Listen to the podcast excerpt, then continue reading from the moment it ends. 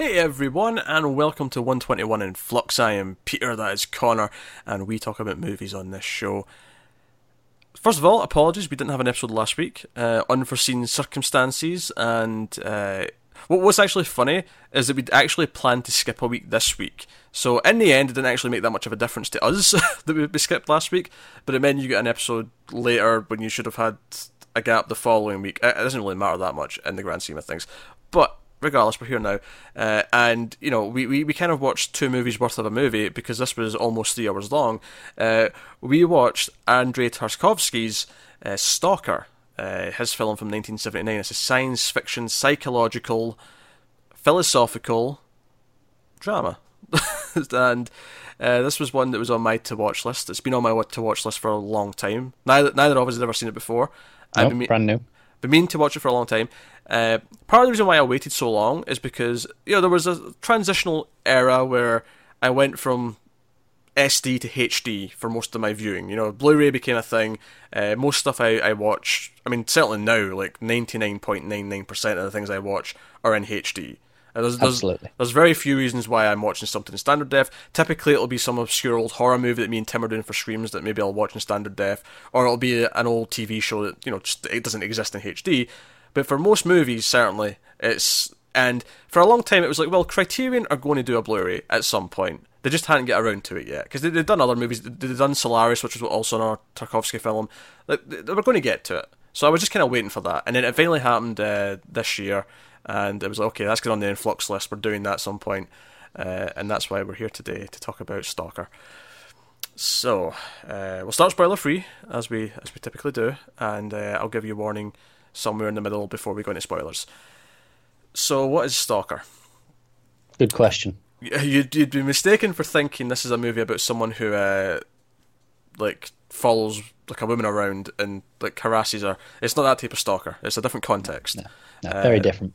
A unique context. It's not a context which I believe is is used in life. Uh, although I, I, could be wrong. Maybe this comes from something. Maybe it comes from something in the Russian language specifically. Yeah, could do. Yeah, where it just translates to stalker, which to us means something else, but it actually uh, has two meanings over there.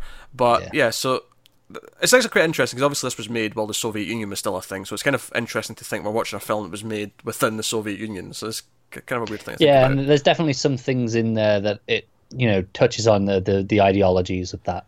Yeah, but uh, at the same time, I, th- I think it's also been philosophical about well, what if we had things differently? And I almost wonder like how how like uh, how cryptic does it have to be to get away with that? Because I feel like the Soviet Union, if they noticed those like you know anti-Soviet messages in your movie, they're not yep. going to be too happy about it. So they have definitely. to definitely. And and I think a, a, big idea of what it's touching is, is the idea of religion and mm. faith, which again, you know, has these connotations. So, but yeah, what is Stalker? So Stalker is set in a futuristic sort of alternate world, we'll call it. Yeah. And in Russia, I actually thought it was post-apocalyptic, and it kind of looks like that at times, but it doesn't. It's just it's just one area that's post-apocalyptic, I guess. Yeah, kinda. So basically, uh, in in this area, uh, there was what is believed to be a meteorite landed in the past sometime. Twenty years ago, I think it was. Was it twenty years? And basically the area where it landed uh, became cordoned off by the military. No one's allowed to go in because things are strange in there.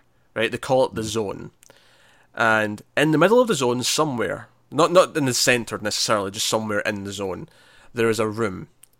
And this is all sort of rumors and kind of like you know hearsay and like oh there's a room, and in that room, it'll grant you the zone will grant you uh, your most inner desire Yeah. and a stalker, uh, in the context of this film, is a person who escorts people into the zone to find the room. He's someone.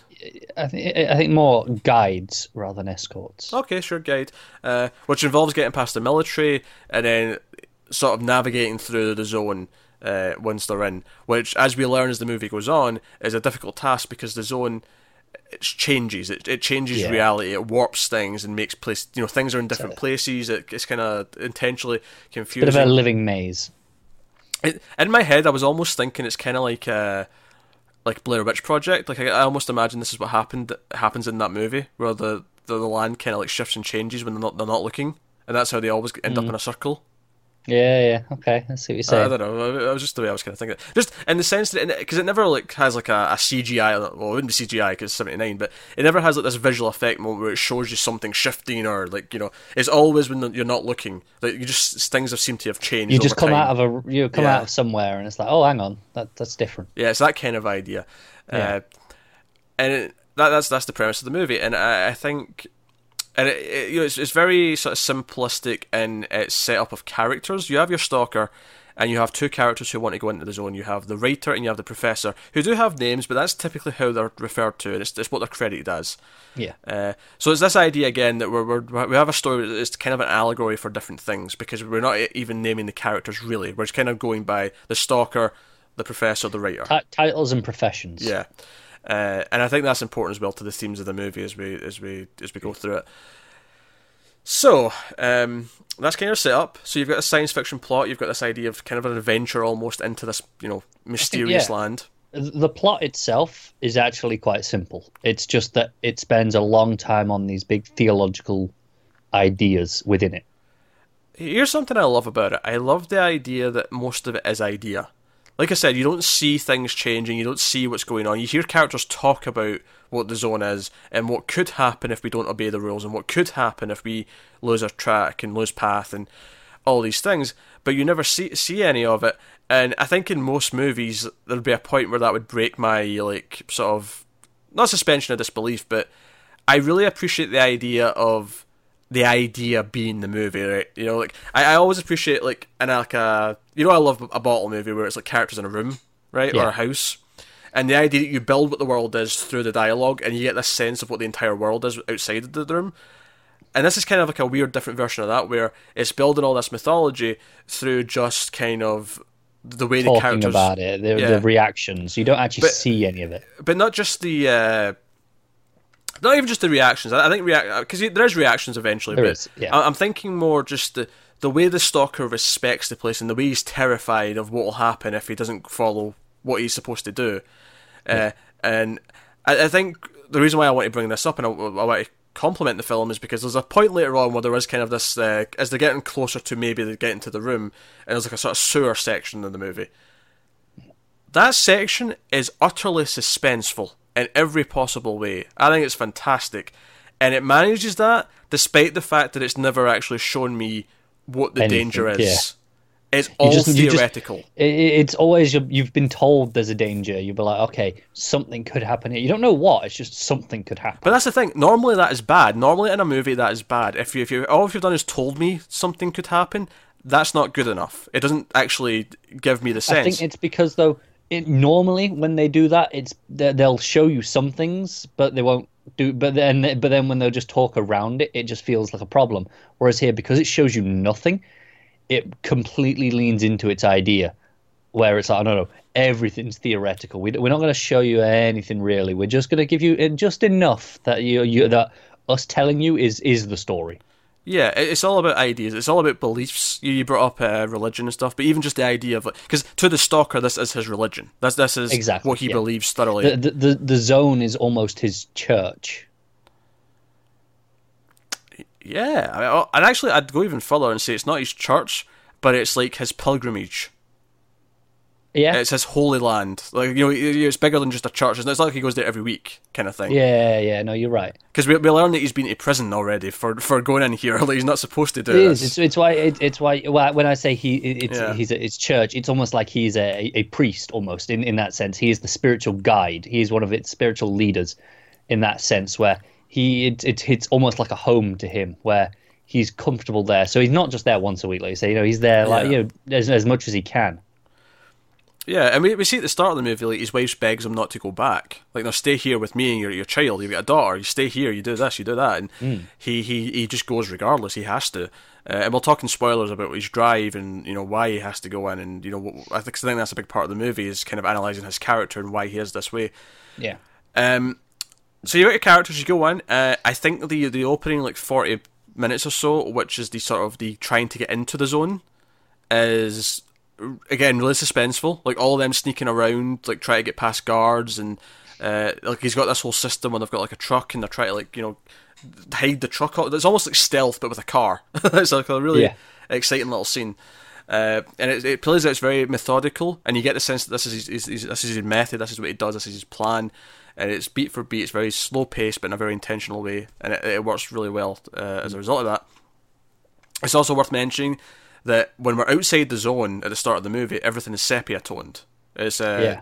you know, uh, you know, one color, shades of grey. That's all it is. Not black and white. It's, it's sepia. It's like a the, the orangey one. Yeah, the orange. Yeah, if you know what sepia means, that's the orangey one. Uh, uh, but it's all very desolate, and it feels almost radioactive. It kind of going back to the post-apocalyptic feel, as it makes it feel like everything's contaminated almost. Interesting. Yeah, I I, I was more reading it as uh, industrial. This is the the mundane, Oh, sure, ordinary yeah. life. This is. You you know, you, you say shades of grey. It's all the same. You know, it's all just. you know, this I, is it. I, I actually think that's a, a more accurate uh, reading on it because I think what it actually represents in the movie is kind of what you say. It's like in the zone there's hope. Out here it's desolate. Yeah. That's kind of the point. But I, I think just at the start it felt very post-apocalyptic and to me and contaminated. That's No, no, I, I get what you're saying. yeah. And maybe you can read it that way. Like you know, it is contaminated. It's contaminated by the lack of imagination, so it's just everything's dull. Yeah. Uh, Yeah. But when you get into the zone, it switches to color. Yeah. And it looks Uh, great. It, it does. Uh, it's a really nicely shot film. It's four by three, which you know is not my favorite aspect ratio in the world. Uh, it's kind of my my least favorite, really. Uh, it's just a square, and it's, it's, I, I think I will. My, my one criticism when it comes to the aspect ratio, because I, I, I mean, if that's what it is, that's what it is. oh sure, yeah, I wouldn't I, change I it. think yeah. it should have shifted for the zone. uh, shift. I think the sh- I think the yeah. zone should have been a wider. It's just this this higher plane of existence almost. You know, to show this this it's this wider view. Whereas in the town, it's it's all very narrow minded. Yeah, and it's not like and I know like Solaris, which was before this movie. I think that was seventy two. Uh, that was shot in like you know two point four eighty one. So it's not like like the, the director uh, for for some reason he chose this for this It was a, movie. yeah, it was a choice, not Yeah. a technical limitation of any yeah. sort. He he chose four by three for this, so I, I think that's interesting. Uh, and I'm not sure maybe what that says. Is it maybe something as simple as we have three characters at all times and they fit into a square better? Could be. Because because. It's hard to argue with that. I mean, it's not in a medium shot, admittedly, but if you're, if you're doing wide, if you're doing all three of them standing, like tall, then Yeah. the, the 4x3 is what you're going to fit them in at all times, almost. yeah, and that's what a lot of this movie is. Yeah. Uh, a lot of long shots, a lot of wide stuff. Uh, so, you know, uh, that, that's, that's the whole thing. Uh, so, yeah, and a lot of it's them going through. There's a lot of philosophical debating. Uh, some of it, like, it's funny, for, for two hours and 40 minutes, there's honestly only maybe one segment of the movie where I felt the length a little bit that I felt could maybe could have been trimmed down a touch. Okay. I think the rest of it, it actually justifies its what it's doing with its minutes. Uh, are you able to say which segment in in this? Yeah, I think so. Uh, it's just there's a segment once they've had the first sort of chunk of in the zone stuff, they all kind of go to sleep, and there's like sort of like this weird sort of dreaming section of the, like, and it's all philosophical like narration going on. I feel like that I could have probably uh, done away with some of Oh that. no, okay, I'm I'm with you. That that felt like it was introducing these extra ideas Yeah. that weren't necessarily really capitalized on in the same way the other ones Yeah, were. I, I, I'd have maybe have done without that. Uh, that. That was the only time where I felt like the time was getting a little. It's it's like right by in the middle of the movie as well, so it's like, oh, what, what am I? It is, like, it is, yeah. Uh, but, but And and just, and just just to point out how you know you're saying oh you don't even feel the the first like ten minutes or so is just silent. There's no dialogue at all. Oh yeah, the, it's it's just like uh, the stalker in the, in the bed with his wife, and it's just all. But it's it's so entrancing. You're like, oh, what's going on? Like, where are we? What is this place? Because because it's a different world, and you're like, okay, what is this world? But because you get a bit of text at the start, you get the whole the the, the, the block of text just saying the, the meteorite, the zone, the room, just and it it doesn't actually explain it that well. It just it gives you the ideas a little bit, and then you have to sort of get it through the dialogue later exactly what, what people think of this thing and what people actually do. Usually Uh, I'd criticize that. Here I do think it's intentional.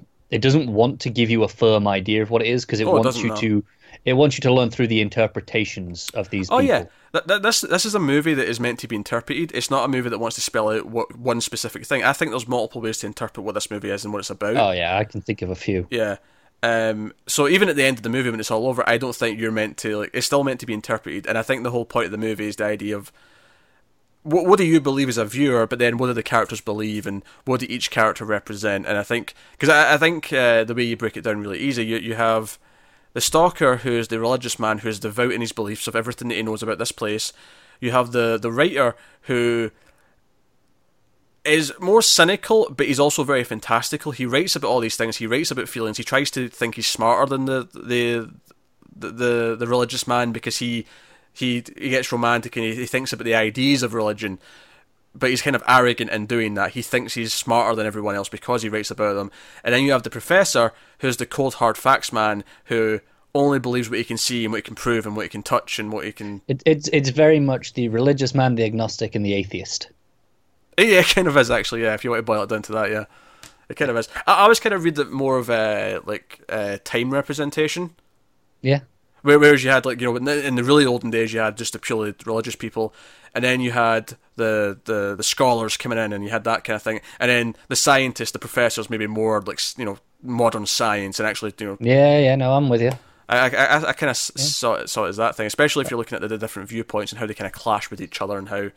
Yeah, that uh, works a lot. Because at one point, because they they kind of break down at one point, and it's like it's the writer who looks back to the the the religious person and starts blaming him for a lot of things and starts blaming him for lies and things like that. And it's like, okay, I'm kind of seeing the, this interpretation yeah, yeah, yeah. coming through it. um, but I think there's a lot to read into, and we'll, we'll go into that. Probably there, there more. Is, there is a lot. It's it's most of what this movie is is just okay. How how do these things work because of what they're saying? Yeah. Um, it is the ultimate movie about. This is the sort of thing. This is the sort of movie that a lot of people hate. Uh, oh yeah like, and I, I say, and I think it's a fantastic movie. Like, I'll spoil kind of my, my overall thoughts. Actually, I never did the thing where I ask you, did you like the movie or not? We always do that. I, I think I think it was kind of clear though at this point, isn't it? Yeah, yeah. We liked, obviously liked it a lot. Um, I, it's the kind of thing where, for, forgetting the ending of Lost, I want to compare it to Lost a little bit. There's a, there's a, because I, I don't want to talk about how Lost wrapped up. I'm not talking about the ending or anything like that or later seasons. But there was a time in the first like early days of Lost, the first couple of seasons where there was two types of people, right? And now they split again later on because people didn't like where it sort of started giving you hard answers, right? Let's leave that out of this, right? Just the start of the show, where there was people who went, "There's an island and there's mysterious things going on. There's a polar bear for some reason. This is stupid. What is it?" And then there's other people that went, "Well, what does this mean? This is what are the ideas behind this? This is kind of interesting. That the idea that it's, it's bringing up ideas without answering them, at least yet, and giving you like things to ponder and giving you things to speculate over. The the the you know." People at home try to like. This was one of the first big shows in, in my lifetime where people had the the. Uh, I'm sure Twin Peaks did it back in the day for a lot of people, where you had your own kind of murder boards out. And you had the string like connect, not not literally, but you were trying to like figure out the plots and how things connected and what were the secrets. It's it's it's water cooler TV. It, essentially, yeah, but more theoretical with like weirder ideas, like point, you know, philosophical elements, right? And I feel like this movie is that like in its purest form. Extreme. Yeah, yeah, yeah, definitely. It's just the purest form of okay, we're not necessarily going to show you anything fantastical, but we're going to talk about it a lot, and we're going to let the characters kind of believe that something might be happening and what's going on, and yeah, it's it's do they believe or don't they, and if they don't believe, can it hurt them? Like, yeah, it's, yeah. it's a fascinating idea, but but I think this is one of those movies where you can easily be too young to watch this and you know just just not appreciate it. Oh yeah, it's it's not like too young in the sense where it's oh, it's violence and gore and nudity or anything like that. It's just too young that you just you won't appreciate this until you're at least eighteen. Yeah, definitely. And, and even and even then, maybe I think maybe your mid twenties is probably a safer bet. yeah, yeah, yeah. Obviously, it varies person to person. But Obviously, a lot, of, yeah. you know, you show this to a fifteen-year-old, most of them will be going, "What the hell are you making me watch this for?" Not all yeah. of them, but yeah, most. Yeah, I think I would have. I don't think I may have enjoyed it as much at fifteen, but fifteen was around the age where I was starting to get into more serious you'd, film, you'd, and I was. yeah, you'd, you'd appreciate the, the technical aspects, you know, what it's doing, but maybe maybe it wouldn't have made you think quite as much as it does now. Yeah, yeah. Whereas watching it now, I feel like I, I got a lot out of this. I, I was really. I mean, even before we get to the theories and stuff, like just the adventure of sneaking into the zone right away, I was into that. Like I was so into like this. Yeah uh, journey into it, and then the whole rail car segment where the, the, they're in this little rail car where they're, they're going into the zone, and you have no idea how long it's going to take or how long, and it actually lasts quite long in the movie, but it's that's when it, it cuts from the sepia to the color eventually. But there's a lot of just them on this rail car. It's just all close ups of their faces, and you never get to see what the surrounding area is. It's very, very specific. It's this and, mystery, isn't it? And I think that's actually maybe part of the reason why it's four by three. Because if it was wider, and you had a close up of someone, you, that, that's part of the the wonders of wide, especially the big you know wide uh, two point four eighty one. You know, because we've been watching Godless on Netflix over the last couple of weeks, and that's all these big wide cinematic things, big panoramics. And one of the things that you get from those wide shots, because typically, not always, but the, the rule typically is that your your rule of thirds is the same. So the eye line's still in the same place, which means you have more outside of the head at the sides, right? You're not cutting off top and bottom. Most people think you are. It's, it's a really weird st- stigma, uh, misinformation that's spread about that. You're not cutting anything off top and bottom. You're getting more at the sides, right? Yeah. And what that lets you do is it lets you have a close up of a person, but still get a sense of the surroundings at the same time. You get the personal stuff in here, but you still get stuff at the side to say this is where they are in the room or in the the, the outside yeah. or whatever. So maybe the four by three here is intentional. Maybe that was one of the reasons why I picked it. Is because no, in this scene you can see nothing of this. You know, it's yeah. just the, the it, it's it's why I still think though once you know because this is the journey yeah. in the mystery. Once they're in and it's open, and you know, we get a few shots where you go, okay, no, there's this vast open place. That's where I feel like I would have benefited a lot from wide. Do you know that actually might be a technical limitation? Oh, the change. The change at the time. I'm thinking because I've. Th- I mean, obviously, movies recently have done that. No, no, you might be right. Actually, yeah. I can't think of anything that's old, and even like eighties old. That's no, no, that. you could be right. Maybe it is, yeah. Like the idea of telling the projectionist, "Oh, you have to change that," like halfway yeah, through. Yeah, yeah. No, you could be right. Yeah, because it wasn't digital. Because now if there's a, a change like that, you just do it on their end and that's it. Yeah, it'll just be like the digital 16 by 9 will just have black bars at whatever part you need to make the, yeah, the change. Yeah, that could be it. So, so maybe he would, he would have done that if it was an option. Yeah, maybe he would have. I'd like to think he would have. Yeah, yeah. I mean, obviously, I, I, I, mean, this is your first. I mean, it's only my second Tarkovsky film, but uh, even after one, I think you probably respect him as a filmmaker at the very least. He's a very it's confident. to, isn't it? Yeah, uh, very very confident filmmaker. Yeah. Uh, so no. Uh, uh, so just other spoiler free stuff, I think, before we, we dive into uh, deep plot and characters.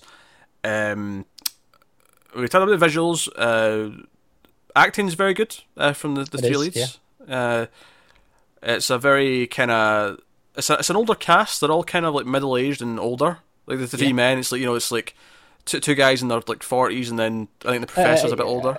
I think it's intentional. It's the idea that uh, these aren't young people who are who don't know their thoughts. These are people who are long established their feelings. They know how they feel about yeah, things. They're, they're, a bit more set in their ways because of it. They're a bit more reflective. In fact, the whole thing with the, the characters is, especially the writer, is that he's kind of like he's run out of inspiration. That's what his goal is to get to the room. Like right from the start, yeah. he's like, "Oh, I've, I've ran out of my id. I need my id, like my inspiration." Uh, so that's uh, let's go in there and see if I can get it back. Uh, so no, acting is good. Cinematography is good. Pacing is very good. Outside of maybe that one little segment that I mentioned, uh, the pacing's yeah. solid. Like, out of a you know, two-hour, forty-yard movie, that's maybe a ten-minute chunk. It doesn't feel too. Longer. It doesn't feel too forty at all. Like I, I, remember, I was curious at one point. I checked the time, thinking. No, like, I think after after if I had to guess, I'd say maybe hour forty-five. It feels like roughly. Yeah, because I remember checking the time at about the two-hour, ten-minute mark and being shocked I was that far into it. Yeah. Like think, thinking I was maybe only about an hour in.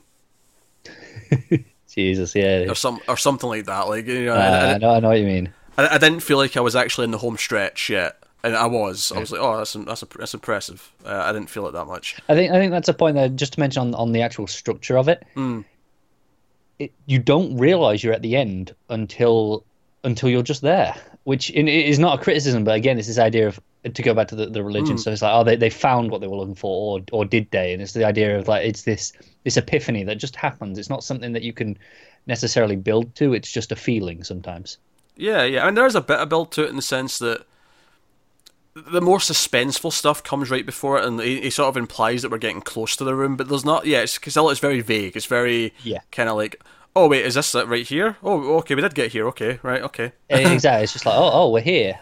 Yeah. So it, it, it works though.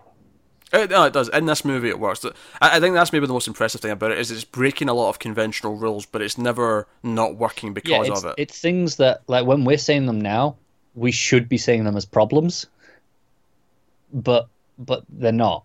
Well, that's the that's the thing. I, have said this before, and I'll, I'll say it again till the end of time. That there's a lot of filmmaking rules, right, and they're there for a reason. And typically, if you break them, you'll mess up. However, almost every single filmmaking rule can be justifiably broken and work, but you have to understand why they're there in the first place to break them. Yeah, you have to know what you're doing. It, it, it's it's the same for anything like that, isn't it? It's like, okay, if your brain is why, what effect is it causing?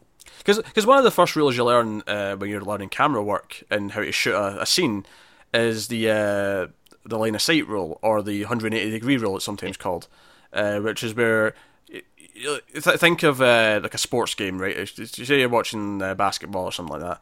You always have the camera on the same side of the court. You you never cut to a, a shot on the other side. You, all the cameras are all on the same side because left and right swaps and it's confusing to the viewer. So unless you do like an in-camera move where you actually move in the shot, it's confusing.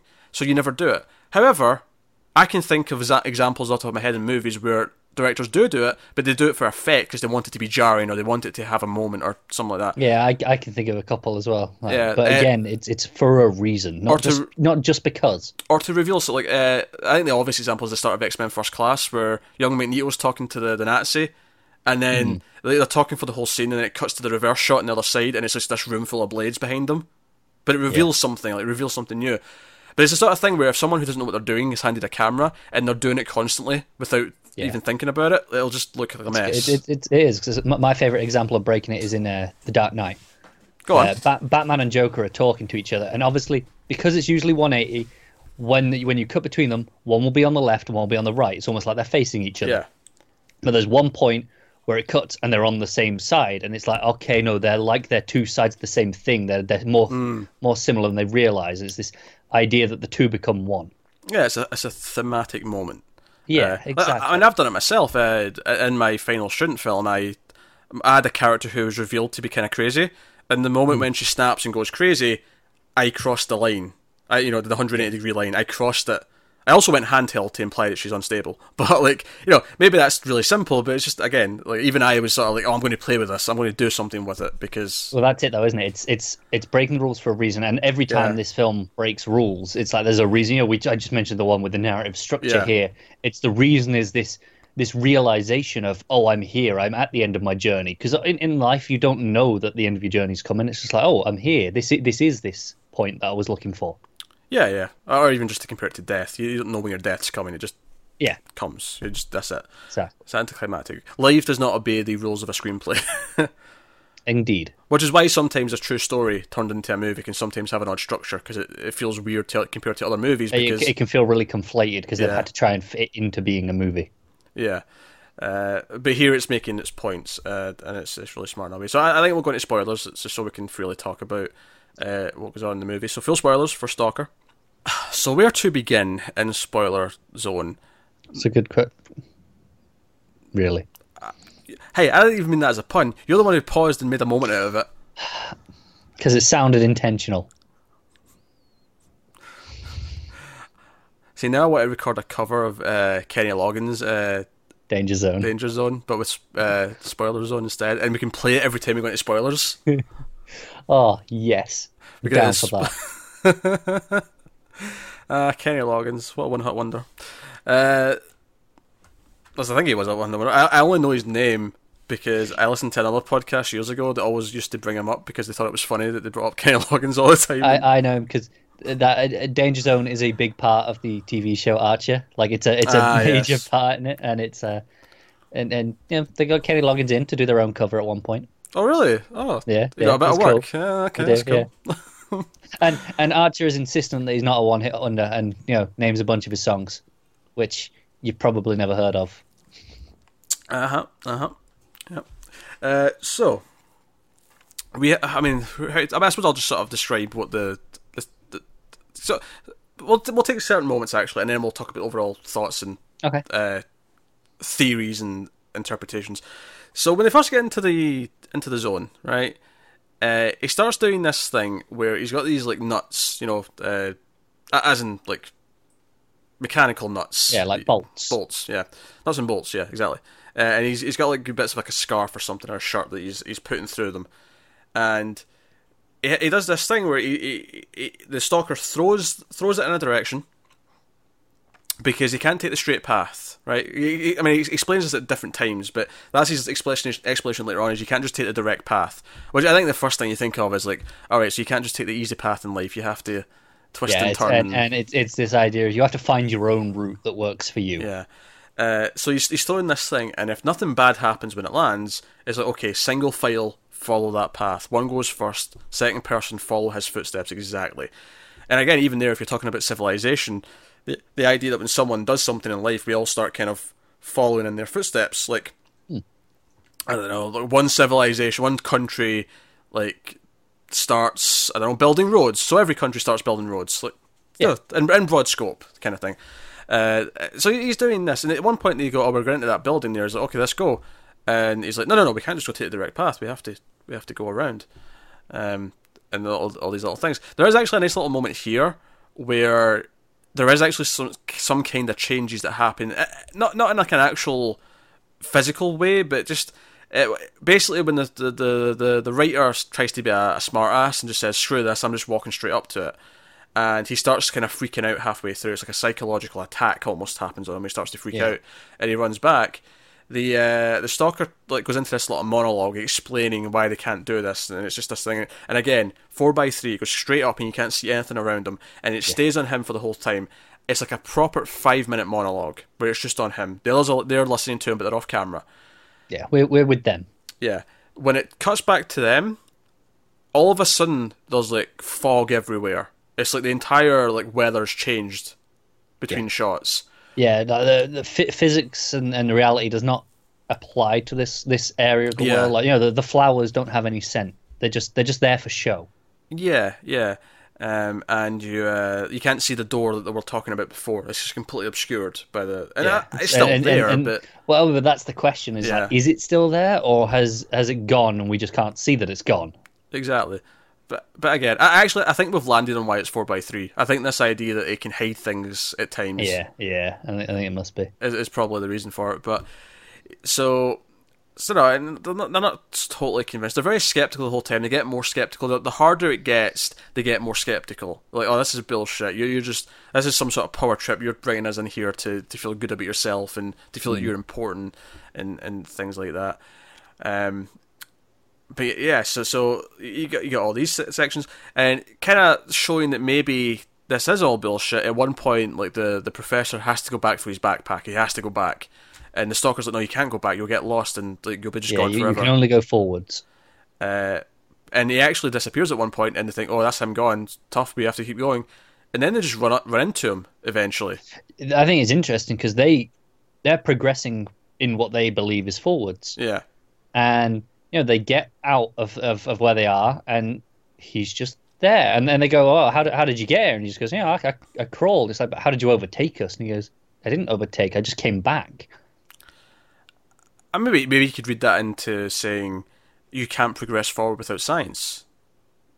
Yeah. You can't give that up and keep going forward. Like we've got it now, we have to keep it and keep adding. Uh, alternatively, did he kind of drag them all back by breaking off on his own? Because did they actually Oh, get forwards, or were they back where they started because of that? Yeah, like they have to work together to get forward. They can't. Just, Yeah. yeah. Oh yeah. I mean, again, multiple interpretations you can There, look at. there it. is. Why I'm, I think there's very few points where sometimes I'll argue things with you. I don't think there's much I can argue in this because it's like, well, yeah, that, that that could work. Yeah, yeah, eh, there's multiple things. Like the ending alone, I have like two or three things. I, I have a couple myself. Yeah. So, yeah, so so they keep going. Like I say, we have that sleeping bit where they all kind of uh, go go for a, a nap, nap, nap. and uh, again, there's some weird things here. Like it, it's like it never seems to get dark. Like it's it's like daytime. It never cuts to a shot of them at night. It's, it's just kind of weird, um, and ju- just things like that. Uh, even the places they choose to sleep are very odd. Like I, I think it's the stalker who sleeps on like this. It's like a little bit of rock that's actually in the water. But if like if he like went off either side, it would it would just be in war. water. yeah, Yeah, He's, he's like isolating this almost little island himself. And I just thought it was a Mm-hmm. really interesting place to like, sleep. Uh, I, I don't know what to read into it, but it was I, mean, if I had to guess, uh, just off the top of my head, it, it- it's the same idea as you know a, a castle having a moat. It's this idea of you know you cut yourself off as this defensive way. It's this isolation Hmm. Okay, of okay. I'm safe here with something around me. Yeah, okay, yeah. And the, the the other two who represent other parts of society can't get to me. I'm safe here. Okay, I Yeah. can, I can, I can get to that. Uh, but they, they keep going, and they eventually get into these uh, sewer tunnels. And okay, this is the most dangerous. We're not supposed to go in here. This is the dangerous place. This is the, the worst way to get to it. but unfortunately, probably and he like the stalker's reason is that they angered the zone by like doing the other things and like you know trying to cheat and do other. Yeah. Th- it's so they're they're forced into this path, and it's the most dangerous where most people like fail. Uh, so. And they're debating over like who has to go first, and Yeah, I think it's interesting. This is the only time the stalker won't go first. Often he'll be the guide and lead forwards, but at this point he says no. One of you has to go forward and find the path for yourself. yeah. Well, to be fair, he always makes them walk first, Yeah, but he never. but he always guides yeah. them. He always goes, "Oh, it's that way." Whereas this one's like, "No, you have to kind of do the path yourself." And of course, he's deceptive here because they're arguing. Because he's like, "Oh, I don't want to go first. How about one of you go first for change? How about you, stalker? You you- brought us here." And he like he tricks them at the matches. He's like, "Okay, uh, you know, long Yeah. match uh, like goes first. And he he and we find out later he just had all long matches. He actually deceived them. He's that scared of going first here. Yeah, And I think you could maybe argue this because they're getting close to the room. Is that if this isn't real, he's getting closer to that realization, and that's terrifying. yeah. He, he he's so overwhelmed in his belief. He's so confident in it that he he's afraid of it being shattered. He's afraid of losing that belief because it's kind of all he has, really. Even though we know he has his family, Yeah, he still has to come here. This is what he does. yeah, not consciously maybe, but definitely it's there. Yeah. Uh, it's just like I say, it's a very great long suspenseful sequence of like throw, throwing the nuts down the the, sub, uh, the subway, the, the sewer tunnel, and like it's and what I loved about it as well is from a sound effect point of view, like it's all broken glass and like dirt and rocks, so every single footstep sounded dangerous. It was always this crunch of like rocking Yeah. glass, and it always just sounded it had that good sound to it. It did. So a real nice crunch. With a bit of echo as well because of, because of where they are. Yeah, so, so so- yeah. Yeah, the whole the whole thing worked really well. Uh, no music during this scene. It was just nothing but the, the sound of the the the, lon- the lonely echo of the of the pipe, if you will. And uh, so so you know the writers going forward and like they're kind of falling behind them, but they're falling at a great distance. It's like you know there- there is a big giant.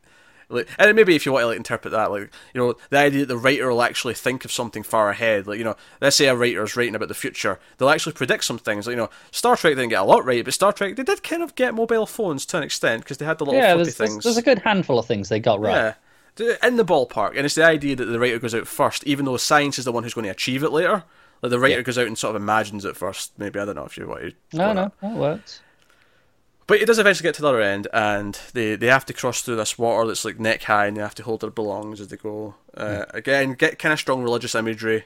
Uh, I feel here. Yeah, yeah, definitely. It's kind of you know really classic imagery, Yeah. isn't it? Of you know struggling through Yeah. perseverance. And obviously later on, it, it gets the most biblical when the writer actually makes like a little sort of uh, crown of thorns that he puts on for a little bit, and it, it's very mocking. Like he's he's kind of doing it as a joke more than anything else. Yeah.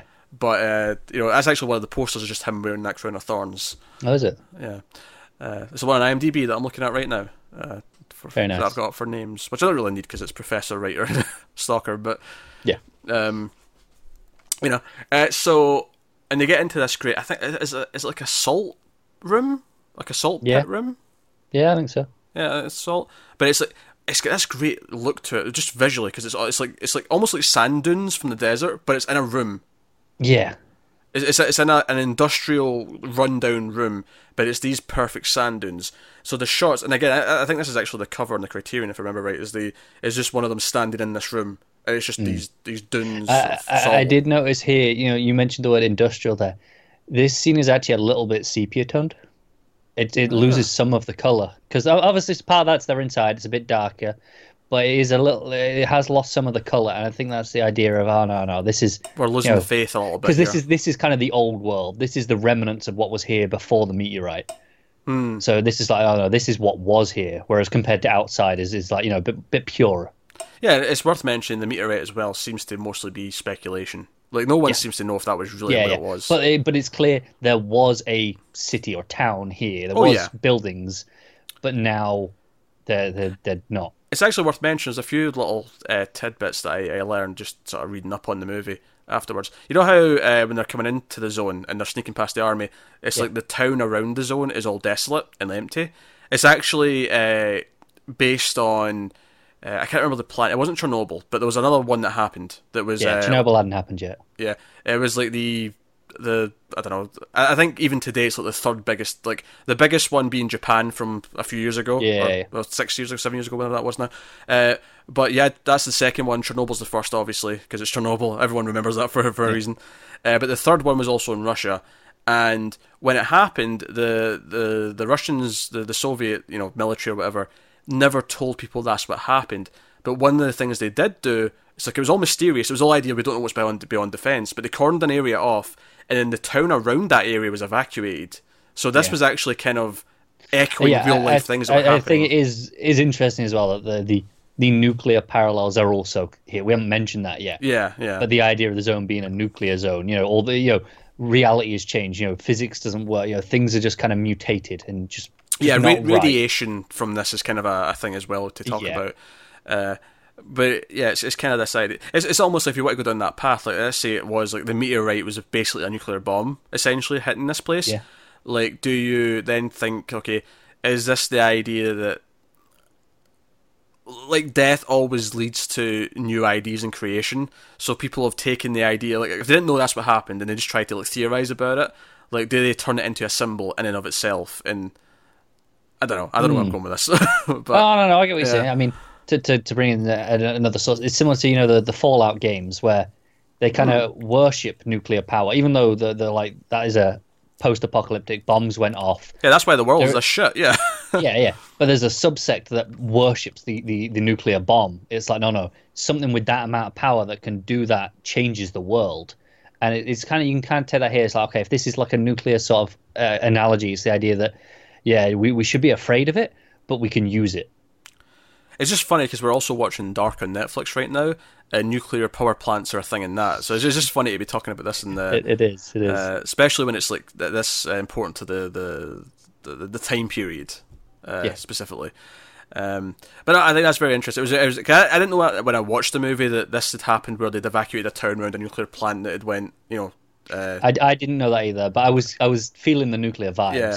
But but now that I know that and I think about those scenes in the movie of them sneaking in and the army kind of like not wanting anyone to know what's beyond defence, like I'm just like okay, I can see how that's actually yeah, yeah. It's a bit clearer. yeah, it's, it's a nice little touch. It works really well. It reminds me a lot of how Godzilla was like a, an allegory for the nuclear bomb as well, with you know, uh, with the giant monster. Yeah, but this is more nuclear power rather than a nuclear bomb. Oh sure, yeah, yeah.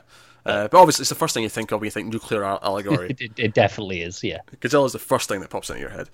So, but no, so, so they go through the sewer tunnels. They're in the salt mine, and this is actually when the writer has this model. He, he gets up to this like well that's in the middle of the the room, uh, and the others are kind of like far back in the salt still, and he starts like talking about um, ki- ki- kind of his like ideas and the idea of like because he, he even like talks about some stuff where you think like it almost sounds like time travel talking away, but he's not really saying that. He's talking about the future and he's talking about the past and the present, but he's kind of talking about how you don't really know, like like you, you don't realize you're in the future or you don't realize that you've already passed the the present kind of thing. Like he, he's sort of like he's going down that path of uh, that line of yeah, thinking. it's it's uh, I can't remember what this is a, a quote from actually, but it's uh, you know, you don't you you don't you never realize that you're in the good old days until after you've gone through them. That's a quote from The Office. Is that what it's from? Yeah, it's Andy from But- the finale of The But Office. okay, but it applies here. Is the point? Okay. I always see it on Facebook and in various memes. But the point is, you know, it's that idea of you don't necessarily realize what period of your life you're in until you look back. And you know, we talked already about how they're they're already reflective at this stage in their lives, and it's it's just tying into that here again. I think. I'm actually I've just clicked on the quotes page, uh, on on the IMDb just to see if I can get this monologue. I want to actually kind of analyze it. Unfortunately, it doesn't appear to be there. Uh, there's a couple of writer bits. Uh, maybe part of one of these is actually from that. Um, I'll just I'll, I'll read some of these because some of them are actually like they're kind of. The thing is, when you're pulling a quote, because sometimes the quotes in IMDb are just like funny lines or whatever, but here it's like no, they're, they're all going to mean something because that's kind of what's worth pulling from it. Um, here's an interesting one. My conscience wants vegetarian vegetarianism. That's a, it's really weird to say that whole word.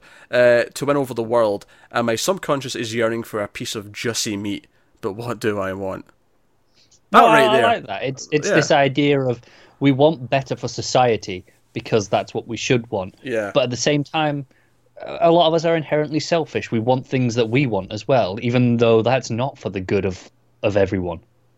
Yeah. Oh, actually, this is the this is the, actually one of the lines I wanted to talk about from this monologue. Uh, so this is this is the writer during this movie. He says, "A man writes because he is tormented because of because he doubts. He needs to constantly prove himself and the others that he's worth something. And if I know for sure that I am a genius, then why write? What the hell for? He's got nothing to prove anymore. The drive to prove is what actually inspires him to keep doing his thing. Is basically the idea. Yeah. So, uh, so to, so it's actually going to one of the big themes of the movie is the idea of wanting something. Like the idea, like all these men want something. They all go here because, and I think there's a lot to talk about the stalker as well in this sense. But I think what the writer obviously hits the nail on the head here. This, is the point in the movie where he said this, and I actually started thinking about that. The idea of just the whole idea of wanting to go to this room for your inner desire to achieve something you want, but the idea that once you actually get it, does that actually like completely change your life? Like, kind of like how we talked about how the stalker was scared of proving himself wrong. That if he gets to the room, because before this he's, he says that the stalker never walks in the room. Yeah, he he tells us about his his mentor, previous, a previous yeah, stalker, the yeah. stalker who taught him how to stalk in this Yes. context, um, and how he like, he got all this money after it in the room, but within like a week he hung himself, Yeah, and it messed with him, and it. And it's almost like this is a self-built-in like boogeyman story to stop the stalker from ever finding out that it's bullshit. To never go in the room, yeah. assuming it's Uh, fake, of course. Like it may be assuming it's fake. Yeah, it, it could be real. That I think it, it's the idea of you can't do. It, it kind of ties in with that you know vegetarianism one we just mentioned as well. It's like you know, it's it's do you really know what you want? You you say you want to you know you want the things for the good of society, but you know you want meat for yourself, and it's this danger of. Do you really want to be confronted with the reality of things, or is Yeah, the like even is the illusion better? yeah, even if the stalker goes in and finds out that everything he thought was real, like it's no longer a belief. It's no longer Yeah. a faith for him. He loses that that aspect of himself where he is confident in what he's doing is right because he believes it. Now it's just another thing that he knows. Exactly. It's just that it's the desire to sh- to drive you forward is more important than actually getting what you desire. Yes. When it comes to these sort of bigger ideas, uh, we're not talking about you know I want a piece of cake. Oh, I've got a piece of cake. My Yeah, desire. that's always better. Yeah, no, you're happy you got a piece of cake. You desire it because you're hungry. but um, so yeah, so, so so so you have that idea. I, I, I thought that monologue was a fantastic uh, like. Like I think that was for me. I was enjoying like the atmosphere because that's the other thing. Like the atmosphere is it's just drenched in atmosphere the entire time. Like you feel yeah. the world around you. But I think this was the point in the movie where the, the philosophical and the debate and the mm-hmm. and the ideology it was really starting to click for me, and I was really starting to get okay. This is what this movie's really about. And when it got to the next section of the movie where they're, they're kind of like they're past this point and they're just kind of hanging around, and there's bizarrely a phone there that starts ringing. And then the, the professor phones someone he knows, and he's like, "Oh yeah, you told me it was all a lie." Because that's the thing. The professor's really here to prove that it exists. He's here to like prove that this room exists. And if it does exist, we find out this. This is why he wanted to get his backpack so much. He's brought a bomb to destroy it because if this room is as powerful as it's you know as the as the stories say it is, if it can actually grant anyone anything, then what if some what if the next Hitler walks in that room? Yeah. Like he has to take it away, and that's where I think the nuclear, just the nuclear power or nu- nuclear bomb, even more specifically, analogy comes into play. It's this idea that a scientist will want to experiment and create something, but it's this fear that okay, so men created the the nuclear bomb. Look at the bad things that have happened because of it. Yeah, can't- it's the idea yeah. that all, all scientific advancements can be weaponized. yeah, But it, but should that mean that we're afraid of moving forward? Should we- exactly, yeah. it, it's that, that that dilemma that a lot of scientists are you know, the the moral dilemma of yeah I want to create this for the betterment of mankind and I believe I'm advancing the world but what if it gets misused Exactly. Like you make a laser that can cure wounds, but it can also be used to cut heads off. Like there- there's a military somewhere start to use it. Like it, uh, that's a really silly example, but you know what I mean. Like that, that kind of thing. yeah yeah Um, you know, nuclear power. Potentially, obviously, we're outli- we're kind of outliving it now, and we're getting to better resources now. We're we're switching to solar it's and it's wind. a, and, it's a it's still a solid resource the, the the problem is the the disposal Yeah. or lack thereof But for a long time, it was a it was a a more efficient way in some regards to get power. It was a better way for Yeah. for for some time. Um, but the downside was is also you know the bomb came from it as well, all, all, all that kind of thing. Uh, so and obviously disasters like Chernobyl and everything else. So yeah, it's it, it did great things. You know, it it's uh, provided power, but too much power is is dangerous. yes. Um, and the, the, the whole sort of last chunk of the movie in the zone where they're because at one point he literally just says about okay that's it. That's the room. There's not even a door. It's just a big which you don't actually realize at first because again the the camera work obscures the door or what what I thought was going to be a door for the entire scene until the end when you cut to inside the room sort of looking out at them and you realize it's like a big it's just a big sort of uh, open archway it's like, it's like a it's like a truck almost. You could drive a truck through it. It's that yeah. big and the, but the whole scene before that point, it's like you know shot from the side, and you can never quite see the door. You see them looking towards it as if there is a door there, and it's like, oh, this is it. Uh, maybe we should go in. Maybe you should go in. And it you know it devolves into a fight, and they're fighting over you know, and it, it becomes this thing where the the three representatives of all these different parts of society all start debating over what, what, what, it should be. The the religious man, the stalker, wants to protect it and says, "No, you can't blow that up. Like you know, this is like blasphemy. You, you can't do this." But the writer kind of comes round to the professor's way of thinking, or at the very least, he wants to fight the religious man. He's like, no, yeah, no, no. He, again, to to go back to to the writer being agnostic, he's yeah. kind of open to both sides. He's like, oh, I can be convinced either way. Yeah, but he, he's he's he's willing to to not take either thing at complete face value, which is why he has to fight with the stalker. He's like, no, like we're not just going to believe every word you say. We can't yeah. just take everything everything for granted. And ultimately even the stalker can't go in. It's like you know that moment when they've all just none of them are going in, but they've all basically said to, to we're, we're staying away. Um, and it goes to that gorgeous shot inside the room that just sort of keeps pulling back, and you just see some water dripping. Like there's nothing special about this room. It's just another industrial looking space. Yeah, it's just a big empty room where there's some water dripping. Um, but they put so much meaning into it that it means something. Really, okay, yeah. this this is the room and again to go back to the the religion aspect it's like you know we created religion man created religion. It wasn't just it didn't just exist. Someone had mm. an idea. They were like oh there must be something because you know various religions but all of them came from ideas. And you know a church is a church because we built it to be a church. Someone went no this is a place where god will be worshipped yeah. not the, the whole idea in like horror movies and vampire movies of holy ground Holy ground is only holy because we decided it was holy. Yeah, someone made it holy. Yeah, that's why I always like. Uh, I, I like this in like uh, like vampires and like exorcism movies, but it is kind of like funny when they point out that oh, holy water is just water that's been baptized. Just, you know, the, the, yeah, the priest been blessed. Yeah, yeah. The, the, the, priest does his thing, uh, and like that, that's holy water. Like that's all it takes. Like it's made, it's manufactured. Someone just does yeah.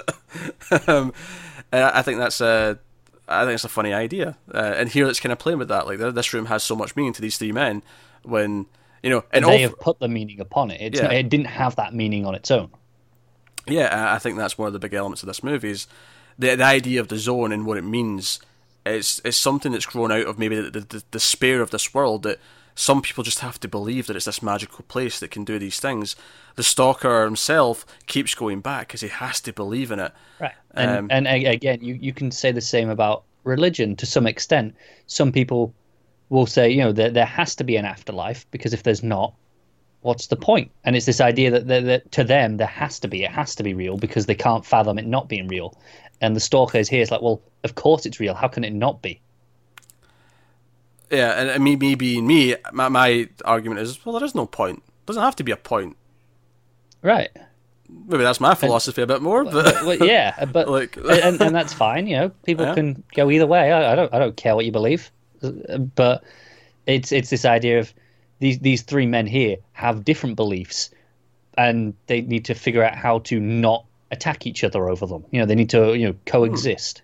But I do think it's interesting that at least the writer for some time did kind of believe in it, and at least was at least wanted to find out about it and see if there was any truth to it. I mean, yeah. the professor, I think you argue that he always had the intention of if it's real, if it's there, he's going to blow it up. yeah, yeah. but again, it's very scientist of. Uh, it's like you know, if you t- tell scientists you find definitive proof that God exists, then mm. they'll go, okay, sure, there's a God. Oh, of but, course, yeah. Uh, but again, it's like okay, but it, it, that's that's this this professor here is like, yeah, okay, I don't I don't necessarily believe it, but that's why I'm going to see it for myself. I'm going to find out. Yeah, it's that it's that that whole old idea that like a, a scientist has to prove things. It's not that if he finds out there is a god, if there's proof there's a god, he instantly goes, "Oh, well, in that case, I'm religious now. I'm going to church." It's the reaction more likely would be, "Okay, there's a god.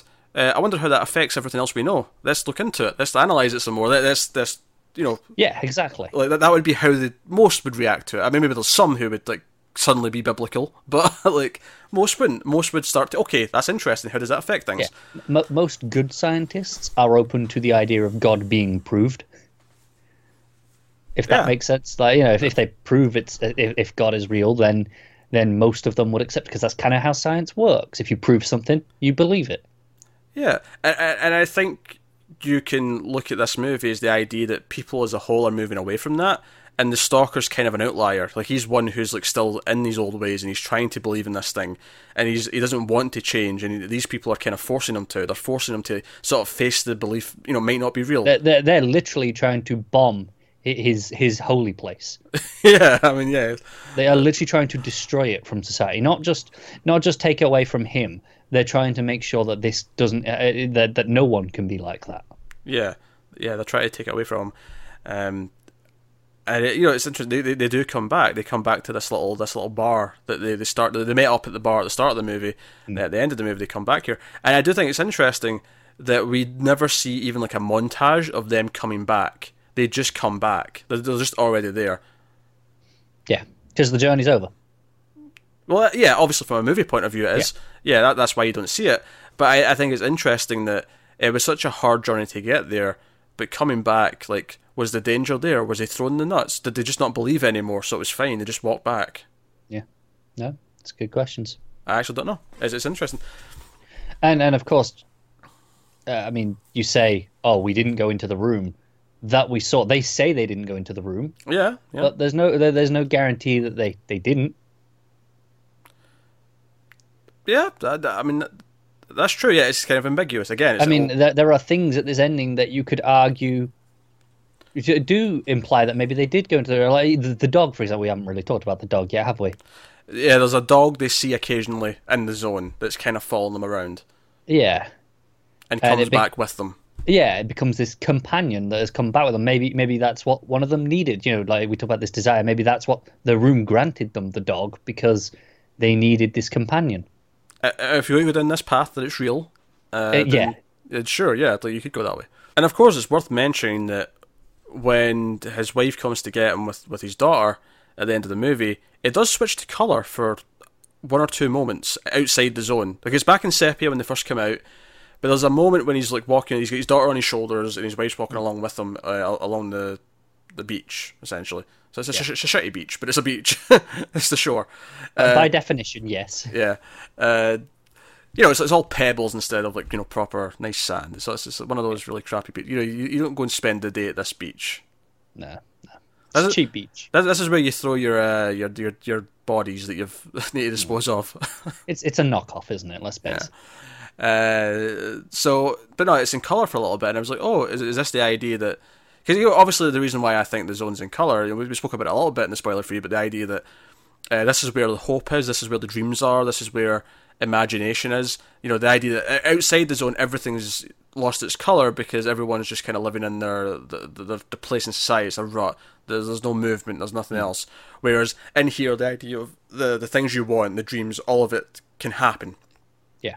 It's, it's basically you know it is is. I- I've even heard one interpretation is that uh, it is literally like a dream. It's, it's Oz. They never actually go to a physical place, and I don't buy that. I don't. I don't think that the, a the dog coming back with them is kind of a. Yeah, yeah, no, it doesn't work for me. But I, I think thematically it kind of works.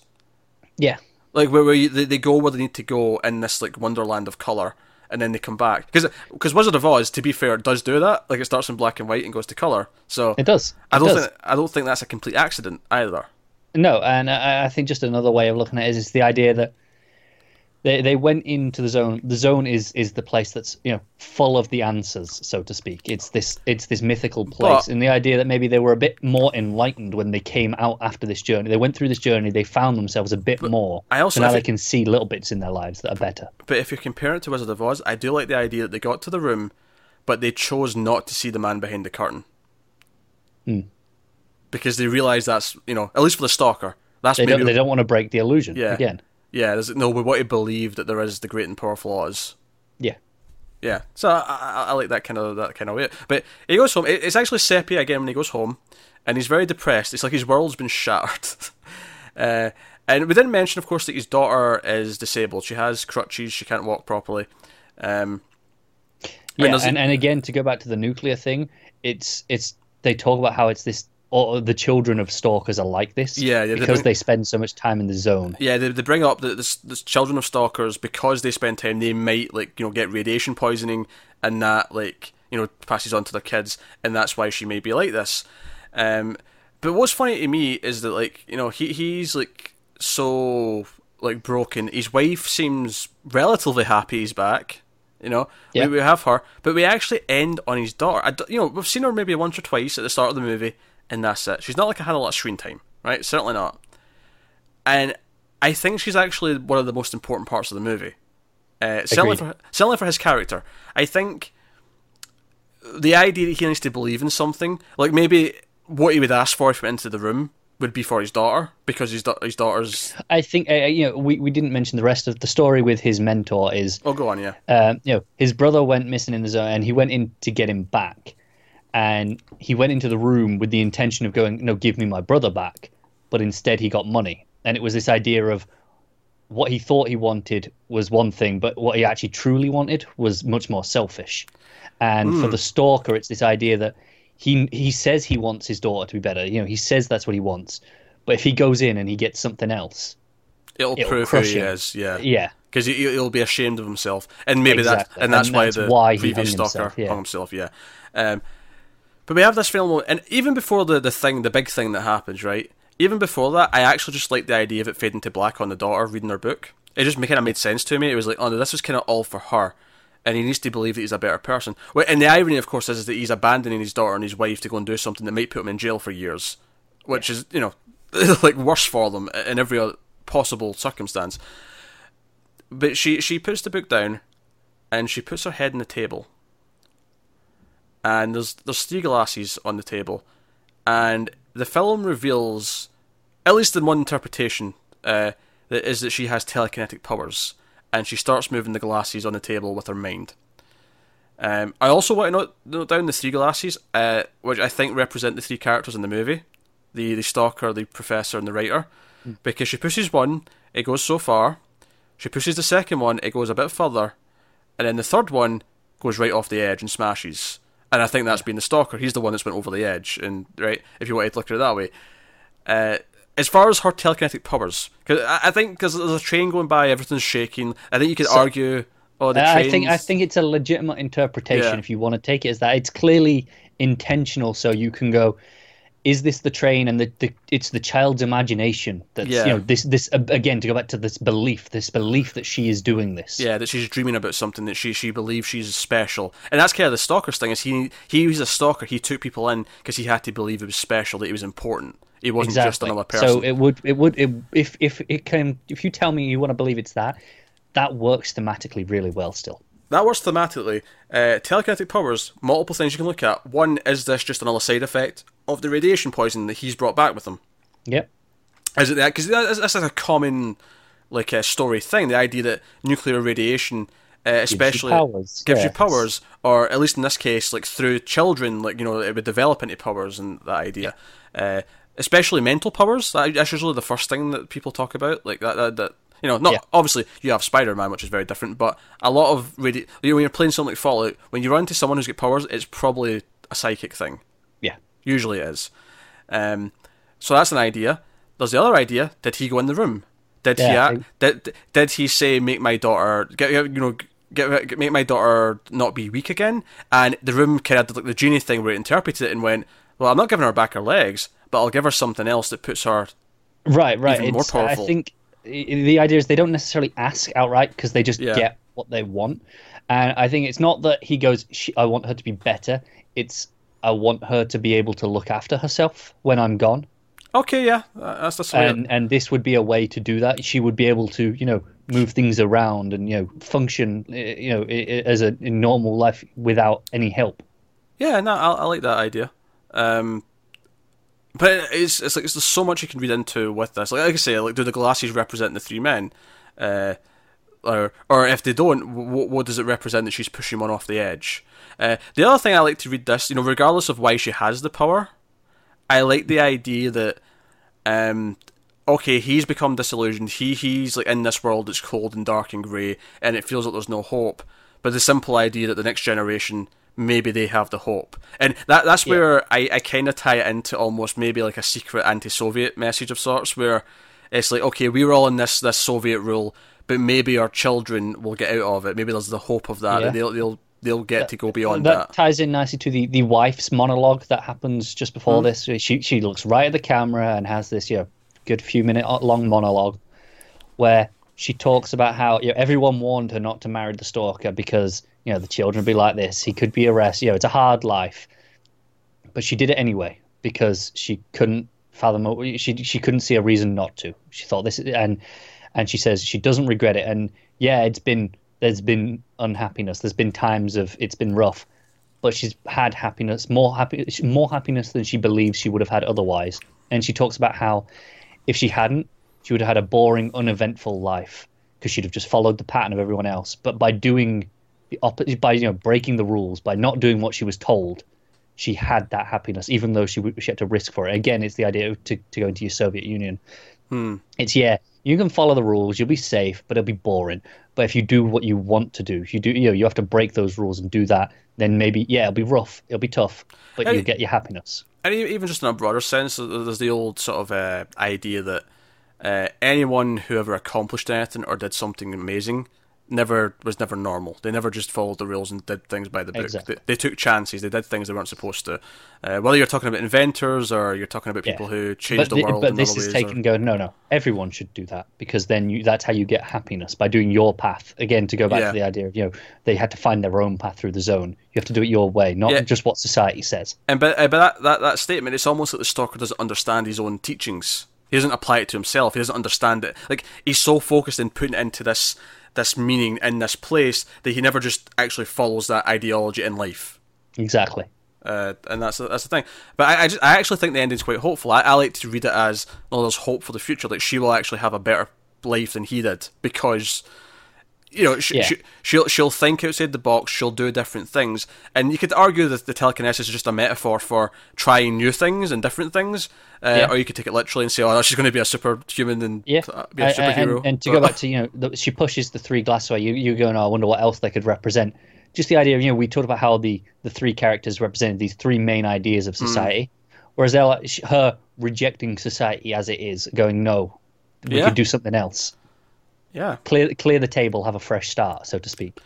And I think what's interesting about this movie is, you know, doing a bit of looking into it and seeing like other theories and other what other people think and all that.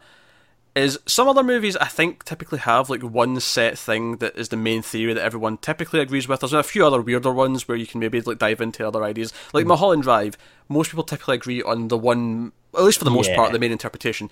2001: A Space Odyssey, most people kind of agree on the main theory that goes around. This one We're gonna is have to do that at some point. Yeah, 2001's a movie. I think Kubrick in general. We have to do Kubrick movies. Have we not done one yet? I don't think we have. Oh, I don't think we have. You're the, right. And the, the dude's a master. Like every, every movie I've seen of his, I've, I've at least really liked, and then there's the, the ones that I just think are I, like I think. I think there's there's one where I was like, yeah, that was pretty good, and and that was like my least favorite. I was like, yeah, it's still pretty damn good.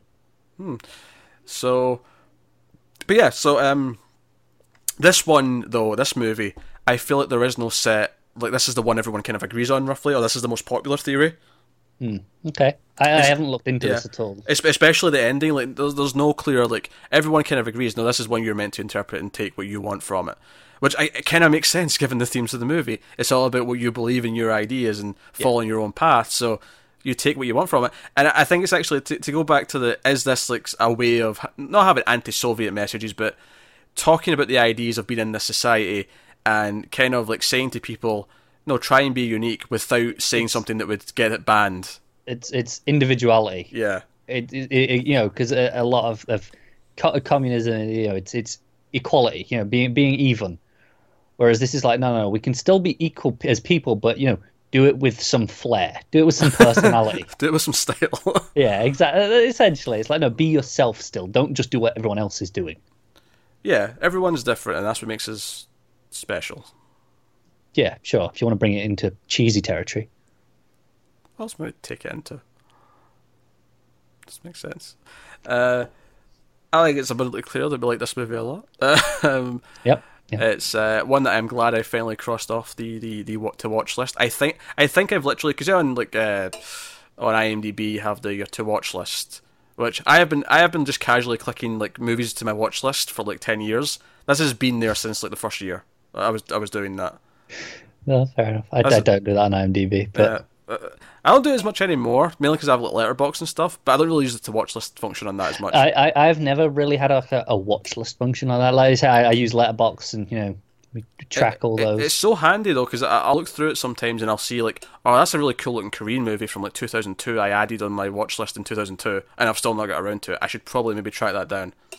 Like you know, and it's like, oh, I should uh, go back and watch some of these at some point. It's the sort of thing. Maybe like once I've run out of the, the obvious things to put on the, the list for this, is I'll start just taking from my my IMDb to watch list. Uh, but no, it's uh, I'm I'm glad I finally watched this. Um, any other sort of theories or moments you want to talk about before we uh, No, I think we covered a lot of a lot of it. I think. yeah, um, uh, fantastic film. So I guess with that, we will rate it out of ten. So I'm curious uh, where this is going to land for you. I think I'm going to give it a nine. Yeah, the, like that moment, you know, the, the moment with the dreams, you know, there's maybe a little bit near the start where it's like, okay, could have been just cut down just a little bit, just here or there. There's just enough where it's not quite a 10. Yeah, I think what you're saying is it's two hours forty, but if we're going to cut stuff out of it, we're talking five, ten minutes tops. We're not talking. Oh, about, yeah, I, I, I don't think, Yeah. like, at a bare minimum, it would still be like two hours 20. yeah, Like, uh, that that's, and that's like slashing at it. yeah. And I wouldn't slash at it that much. No, no, of course not. I'm just saying that's like, like that you'd have to really hack away to get down that far. Yeah, and I'm sure I'm sure there's moments we've, we've glossed over, and I'm sure there's other things you can interpret with it because there is, Yeah. like I say, I feel like there's like at least fifty like main interpretations you can take from this movie. And Um, I will say this this is a movie I think I want to watch again in like five, ten years.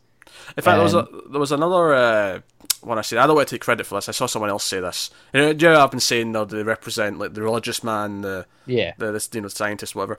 Uh, one of the, one of the other ones. This this is way more. I, th- I feel like I'd have to take a, a psychology class to actually do Is, it this is this the three stages of like boy, man? no, no, no, older no. It was uh, the id, the ego, and the superego. Okay. Um, and I can see how that applies just when you say those to me, but I don't know enough about that terminology to really Yeah. dig in deep. I, I, I was I was just saying, you know, the, you know, what I was saying, the stages of life. You know, Yeah. the, the the stalker is the the boy, you know, the who will believe in things, you know, because that's what children Oh, do. sure, they have yeah. this imagination. The writer is the the, the, the you know the, the middle aged adult, you know, the like the, the younger adult, midlife crisis. not even quite that Okay. far. Who's still, you know, who's who's who's you know romantic about the world, who who's who wants Okay, to go yeah. and see it. Whereas the scientist is you know, the older man. He's see, he's done his life. He's seen his things. He knows what he believes. Yeah, the writer wants to question it and interpret it, but Yeah, then the scientist is like, no, no, I, I, I, I, I'm set in my ways. I, I need cold Uh, hard facts.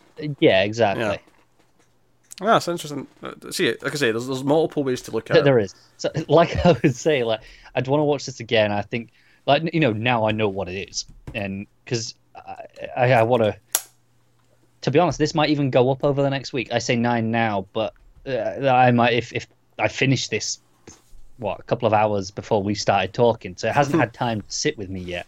Which is funny because I've had a bit more time than that because we were meant to do this last week uh, before everything got delayed. Because you were away for a trip for two days. Yep. But then the day before that, when we were supposed to do this and we were supposed to do our Mr. Robot review, uh, some life stuff came up unexpectedly. You you got taken away for another day, which pushed everything back. This became this week's episode. News just got cancelled and everything got added on to the next news, and Mr. Robot got done at the weekend. But so because of that, though, I'd already watched this like last week. Right. So it's been, it's been like six, seven days for me.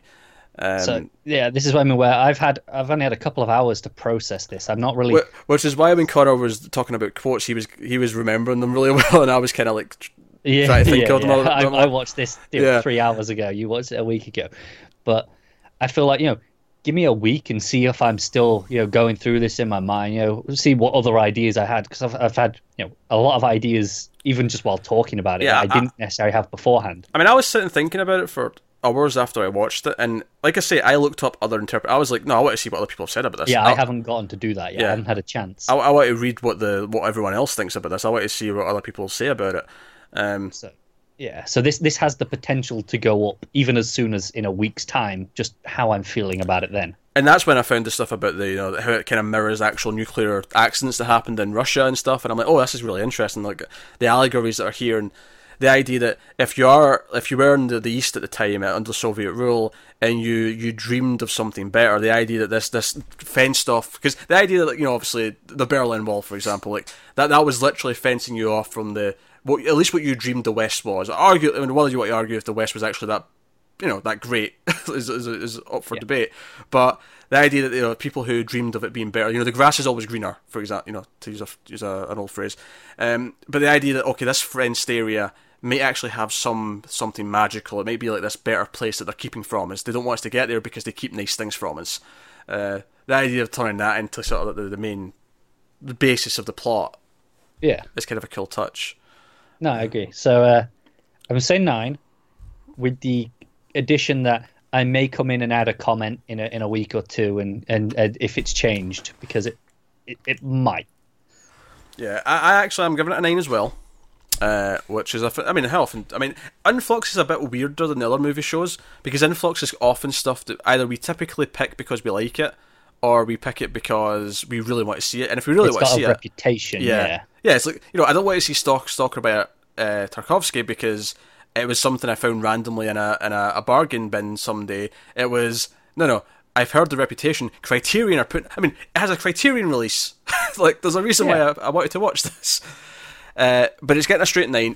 But I actually agree that with repeat viewings, this might actually sneak up higher. It might actually sneak up into Uh, because right now I like this more than Solaris. That said, it's been a little while since I've watched Solaris, and I feel like that was a very confusing sort of vague watch as well at the time. I'd be curious to do that at some point for this show and actually talk about it and like you know talk about IDs and what things hmm. represent. Maybe next year. Yeah, sometime next year. Yeah, one Tarkovsky film a year. I think is a, a nice idea to work Yeah. through his his catalogue. Maybe it can be a nice like a, a December thing. That's a Christmas tradition. We do Tarkovsky. Why, why not? Okay, okay. Pe- yeah, Pepsi have got a new uh, a new ad campaign this year. Going, hey, you know, uh, their, their their campaign is make it make a new Christmas tradition. You know, obviously, they're Alright. trying to steal it from Coca Cola, but uh, you know, Yeah, like, Coca Cola, who invented the modern freaking Santa Claus, you've got no chance, Pepsi. No, exactly. No chance. every, every every time I see one of the, the, these adverts, I just I just chuckle like, yeah, nice try. Have a new tradition. Yeah, they- they- it's not going to happen. What they should have done let's, is- let's take the spirit of it and do our own tradition. They should have done a blue Santa and had them rival the red Santa.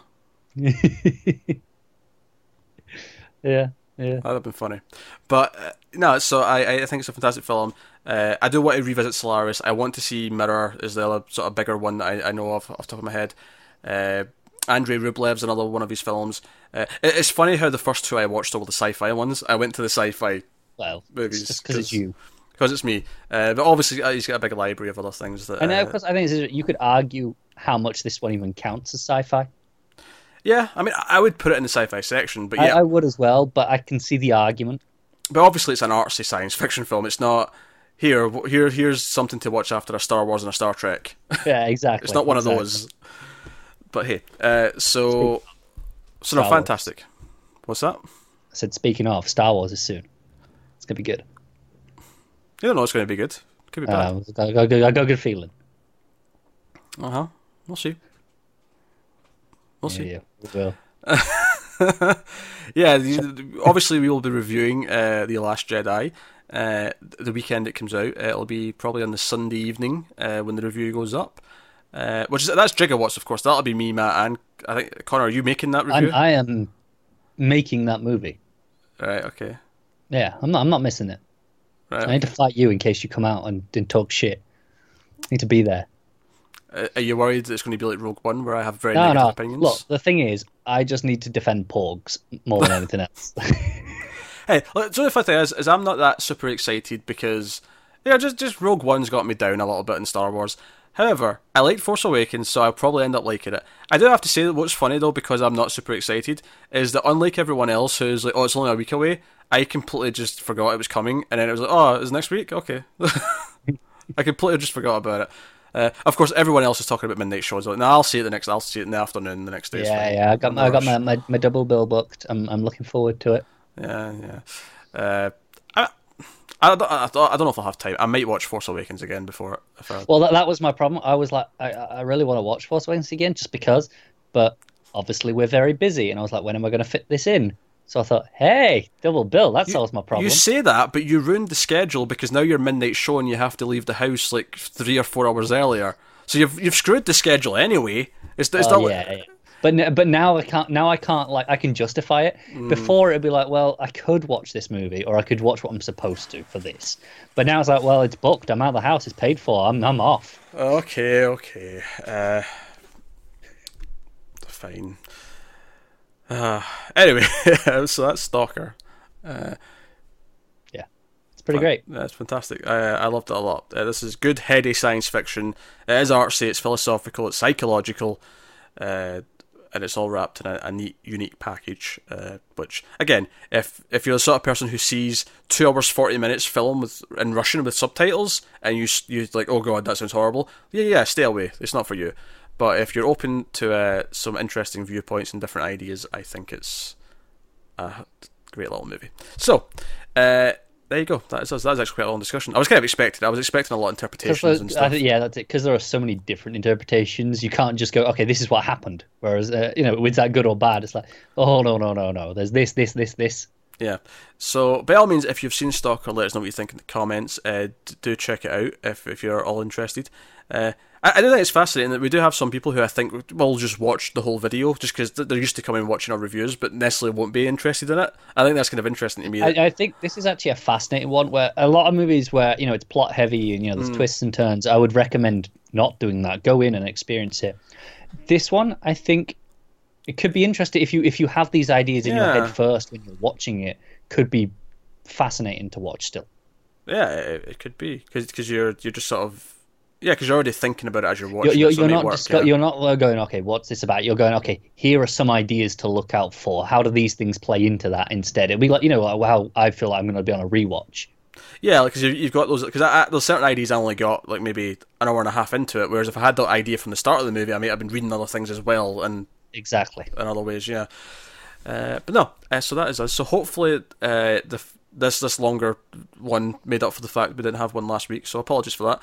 Uh, next week, um, we will be doing the winner of the the previous vote, the Patreon vote, which uh, was Galaxy Quest. So you can expect just sci-fi again, but complete, you know, comedy. We're doing something really different next week. yeah yeah just, uh, just a bit of fun next week A Bit of fun, bit of Star Trek uh, patire and satire. Patire? Parody and satire. That's what I So meant to I, say. I was like what the hell's patire I, I was like i was just going to go sure sure well i'm not i'm not, I'm, not, I'm too tired to fight you at the minute Actually, I'm going to argue and say it's not parody, it's just satire. No, no, it's parody, it's not satire. No, it is. This is weird, but I, it's, it's kind of both. Well, I feel like satire, you're kind of being critical, which I guess you kind of are because you're pointing out tropes, but at the same time, you're also. Uh, like, because. Yeah, it's more satire actually. Yeah, because parody tends to be just making fun of it. Satire is being critical, but whilst also respecting what it is. And I feel like yeah I feel like Galaxy Quest is a movie that respects science fiction. Like it's, it's having fun with it because it loves the genre, not because it's. it is but it's it's a parody in the sense that it's it's spoofing a lot of ideas Well, yeah, but here's the thing though: satire is a form of parody. it is it is So I'm saying it's satire, but it's not broad parody. Because broad parody to me is like scary movie and shit like that. Yeah, yeah, okay, I'm with you. Satire is the Uh, that, that- that's definitely not satire. no, it's definitely not. That's not satire. That's just throwing shit at the wall and hoping something's funny. Um, whilst repeating lines from other movies. Uh, so, uh, so that's coming next week. The week after that, or, or the episode after that, I think it's the week after that. But the episode after that, we are actually going to do our first movie from the Vault. What is the Vault, you may ask? The Vault is our user submitted list of films uh, from patreon.com. That's the other perk you get in the $5 tier along with the voting. is that as often as you want, as many as you can want, you can submit movies to the vault, which is a to-do list of movies that every so often we'll pick one to do for an episode, or maybe we'll put it in the next Patreon vote, uh, either or. And uh, you know, but, Basically, we pick a lot of themes for the Patreon votes. yeah, Like this month's that you you voted Quest was space movies.